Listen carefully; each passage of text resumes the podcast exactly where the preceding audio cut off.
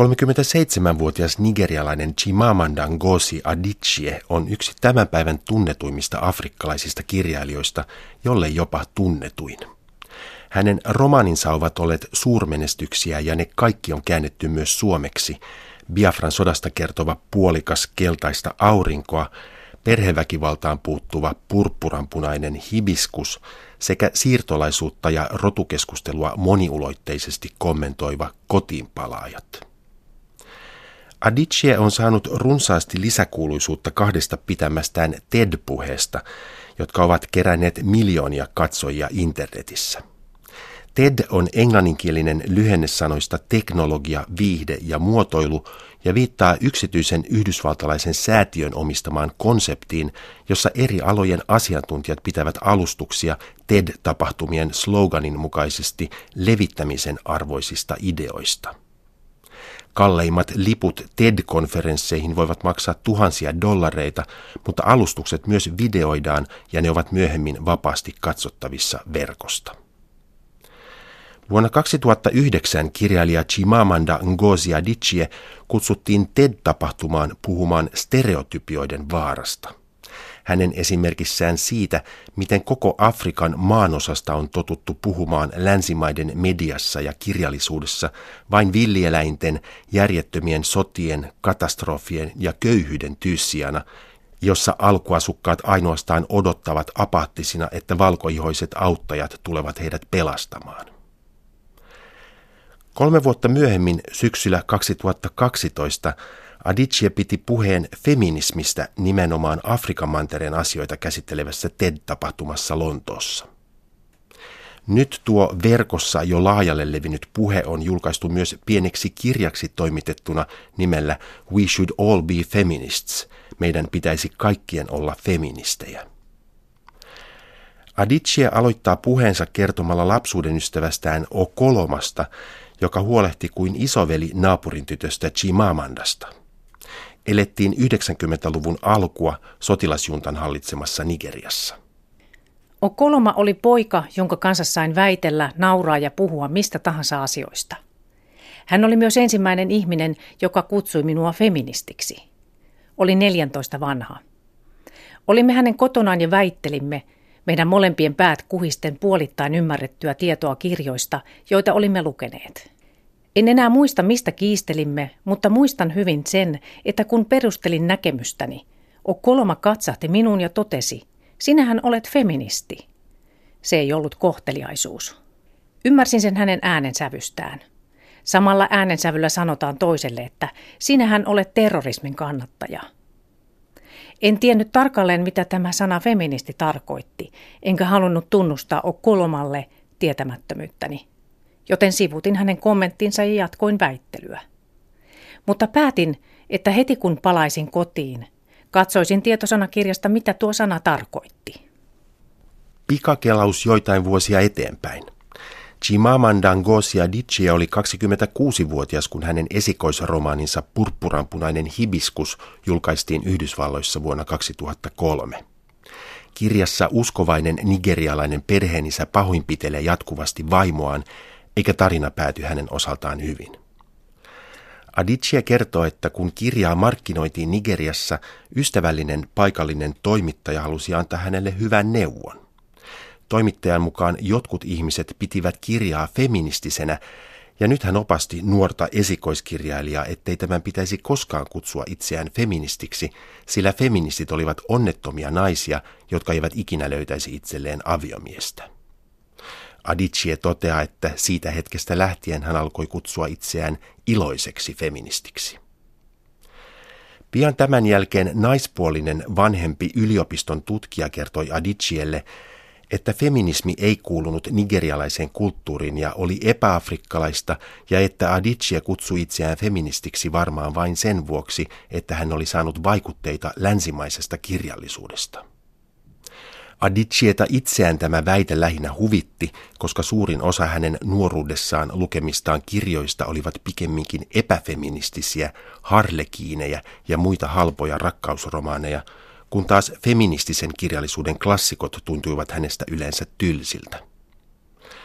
Joka tapauksessa, koska feminismi oli epäafrikkalaista, päätin tästä lähtien kutsua itseäni iloiseksi afrikkalaiseksi feministiksi, Adichie toteaa. Sitten eräs rakas ystäväni kertoi minulle, että jos pidin itseäni feministinä, niin sehän tarkoitti sitä, että vihasin miehiä. Niinpä päätin, että kutsuisin itseäni vastedes iloiseksi afrikkalaiseksi feministiksi, joka ei vihaa miehiä. Jossain vaiheessa olinkin sitten iloinen afrikkalainen feministi, joka ei vihaa miehiä ja joka tykkää huulikiilosta ja korkokengistä oman itseni vuoksi eikä miellyttääkseni miehiä. Tämä oli kaikki pitkälti kieliposkessa lausuttua, mutta osoittaa samalla kuinka painava negatiivinen kuormitus sanalla feministi on. Feministit vihaavat miehiä, rintaliivejä ja afrikkalaista kulttuuria. He uskovat, että naisten pitäisi aina olla johtajia, että naisten ei pitäisi käyttää meikkiä eikä ajella säärikarvojaan. Feministit ovat aina vihaisia. Heillä ei ole huumorintajua, eivätkä he käytä deodoranttia. Miehet ja naiset ovat toki erilaisia. Meillä on erilaiset hormonit, erilaiset sukupuolielimet ja erilaiset biologiset kyvyt. Miehet ovat yleensä fyysisesti vahvempia kuin naiset, Chimamanda Ngozi Adichie luettelee. Naisia on maailmassa hiukan enemmän kuin miehiä, 52 prosenttia. Mutta vallanpitäjistä ja yritysjohtajista valtaosa on miehiä. Missä tahansa maassa miehet saavat usein myös enemmän palkkaa samasta työstä samalla koulutustaustalla. Kirjaimellisesti miehet siis hallitsevat maailmaa, Adichie toteaa. Tämä oli tuhat vuotta sitten luonnollista, kun fyysinen voimakkuus oli keskeinen tae selviytymiselle. Mutta tänä päivänä johtajilta kaivataan Adichien mukaan muita ominaisuuksia, kuten älykkyyttä, tietoa, luovuutta ja innovatiivisuutta, avoimuutta uusia ajatuksia ja uudistuksia kohtaan. Nämä eivät ole pelkästään miesten ominaisuuksia. Adichie asuu osan vuodesta Nigerian monimiljoonakaupungissa Lagosissa ja osan Yhdysvalloissa. Etenkin Nigeriassa hän kertoo kohtaavansa jatkuvasti syrjintää sukupuolensa vuoksi. Nainen ei voi mennä yksin ravintolaan tapaamaan ystäviään, koska ovimiehet eivät päästä häntä sisään ilman miesseuraa. Miestä pidetään automaattisesti maksajana ja naista vain tämän seuralaisena. Sekä Nigeriassa että Yhdysvalloissa ruoanlaittoa tai vauvan vaipanvaihtoa pidetään yhä yksinomaan naisen velvollisuutena, vaikka molemmat vanhemmat olisivat työelämässä. Adichie kertoo yhdysvaltalaisesta ystävättärestään, joka sai ylennyksen firman johtotehtäviin ja joutui työntekijöiden valitusten kohteeksi läksytettyään miespuolista alaistaan työtuntilistan väärentämisestä, aivan kuten hänen miespuolinen edeltäjänsäkin olisi tehnyt. Naisjohtajan ei odotettu olevan aggressiivinen, vaan pikemminkin äidillinen. Toinen ystävätär, korkeasti palkattu mainostoimiston työntekijä, puolestaan koki tulleensa vähätellyksi miespuolisen tiiminjohtajan vetämässä kokouksessa, mutta sen sijaan, että hän olisi ottanut asian esille kokouksessa, hän meni vessaan itkemään ja soitti Adichielle kertoakseen vastoinkäymisestään. Yhdysvalloissa naiset haluavat Adichien mukaan olla ennen muuta pidettyjä. Heidät on kasvatettu sillä tavoin. Naiset eivät saa olla suorapuheisia, vihaisia tai liian määrätietoisia. Me opetamme tyttöjä kutistumaan, pienentämään itsensä. Sanomme tytöille, sinulla voi olla tavoitteita, mutta ei liian suuria. Sinun pitää pyrkiä menestymään, mutta et saa olla liian menestyksekäs, sillä muuten voit alkaa uhata miestäsi. Koska olen nainen, minun odotetaan tavoittelevan naimisiin menoa. Minun odotetaan tekevän valintani elämässä pitää aina mielessä, että avioliitto on kaikkein tärkeintä. Avioliitto voi tietysti olla hieno asia, ilon, rakkauden ja molemminpuolisen tuen lähde. Mutta miksi opetamme tyttöjä haluamaan naimisiin, mutta emme opeta pojille samaa? Opetamme tyttöjä kokemaan toisensa kilpailijoina, ei työpaikoista tai saavutuksista, vaan miesten huomiosta – Chimamanda Ngozi Adichie jatkaa toteamalla, että sukupuolirooleihin liittyvät odotukset voivat olla ahdistavia kaikkialla maailmassa. Mutta jos halutaan tavoitella oikeudenmukaisempaa maailmaa, jossa sekä miehet että naiset ovat onnellisia ja voivat toteuttaa itseään haluamallaan tavalla, muutoksen tulisi alkaa siitä, millä tavoin kasvatamme tyttäriämme ja poikiamme. Adicien mielestä sukupuoliroolien keskeisenä ongelmana on, että ne määräävät millaisia meidän pitäisi olla sen sijaan, että oppisimme tunnistamaan millaisia olemme. Miehet ja naiset, tytöt ja pojat voisivat kaikki olla onnellisempia ja vapaampia ilman sukupuoliroolien asettamaa painolastia, Adichie toteaa. Teemme myös pojille suuren karhunpalveluksen tavassa, jolla kasvatamme heidät. Tukahdutamme poikien inhimillisyyden. Määrittelemme miehisyyden hyvin kapealla tavalla. Miehisyys on kova, pieni häkki ja me suljemme pojat sen häkin sisään. Me opetamme poikia kammoamaan pelkoa, heikkoutta ja haavoittuvuutta. Opetamme heidät piilottamaan todellisen minänsä, koska heidän pitää olla miehiä. Kaikkein pahinta on, että jätämme heille hyvin heikon itsetunnon – mitä kovempaa roolia mies kokee joutuvansa esittämään, sitä heikompi on usein hänen itsetuntonsa. Ja sitten teemme vielä suuremman karhunpalveluksen tytöille, koska kasvatamme heidät pönkittämään miesten heikkoa itsetuntoa. Sukupuoliroolit ovat kuitenkin vaikea keskustelun aihe, joka saa ihmiset tuntemaan olonsa epämukavaksi. Joskus jotkut jopa ärsyntyvät koko aiheesta, nigerialaiskirjailija Chimamanda Ngozi Adichie toteaa. Sekä miehet että naiset ovat hänen mukaansa monesti valmiita sivuttamaan koko kysymyksen sukupuolirooleja koskevista ongelmista, koska vallitsevan tilanteen muuttaminen on aina epämukavaa. Ja koska koko keskustelun aihe on häiritsevä, on olemassa monia tuttuja tapoja pyrkiä lopettamaan koko kysymyksen asettelu.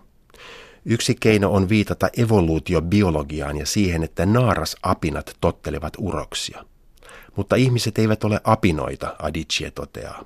Apinat asuvat puissa ja syövät matoja, ihmiset eivät.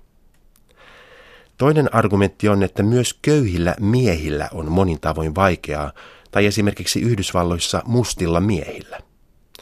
Tämä on varmasti totta, mutta luokkaerot tai ihonväriin liittyvä syrjintä ovat eri asia kuin sukupuolesta johtuva epätasa-arvo, Adichie kommentoi. Kolmas Adicien usein kuulema perustelu naisten alisteiselle asemalle suhteessa miehiin on, että se kuuluu nigerialaiseen kulttuuriin. Mutta kulttuurit ovat jatkuvassa muutoksessa. Minulla on kauniit 15-vuotiaat sisaren tyttäret, jotka ovat kaksosia. Jos he olisivat syntyneet sata vuotta sitten, heidät olisi viety metsään ja tapettu. Sillä sata vuotta sitten Ibojen kulttuurissa kaksosten syntymää pidettiin pahan merkkinä – Tänä päivänä kaksosten surmaaminen ei olisi enää kuviteltavissa ipojen keskuudessa. Tapojen ja kulttuurin tehtävänä on säilyttää ja ylläpitää yhteisön jatkuvuutta. Mutta kulttuuri ei luo ihmistä, vaan ihmiset luovat kulttuurin. Mikäli on totta, että naisten täysivaltainen ihmisyys ei ole osa meidän kulttuuriamme, niin me voimme ja meidän pitää muuttaa kulttuuriamme. Kirjasen We Should All Be Feminists lopussa Chimamanda Ngozi Adichie palaa vielä lapsuuden ystäväänsä Okolomaan ja toteaa, että tämä oli epäilemättä oikeassa kutsuessaan Adichieta feministiksi. Kun Adichie 14-vuotiaana lähti naapurinpojan luota kotiin ja katsoi tietosanakirjasta, mitä sana feministi tarkoitti, hakuteoksen määritelmä kuului seuraavasti. Feministi – henkilö, joka uskoo sukupuolten väliseen yhteiskunnalliseen, poliittiseen ja taloudelliseen tasa-arvoon. Kuulemieni kertomusten perusteella myös isomummini oli feministi. Hän karkasi miehen luota, jolle hänet haluttiin naittaa, ja meni naimisiin valitsemansa miehen kanssa.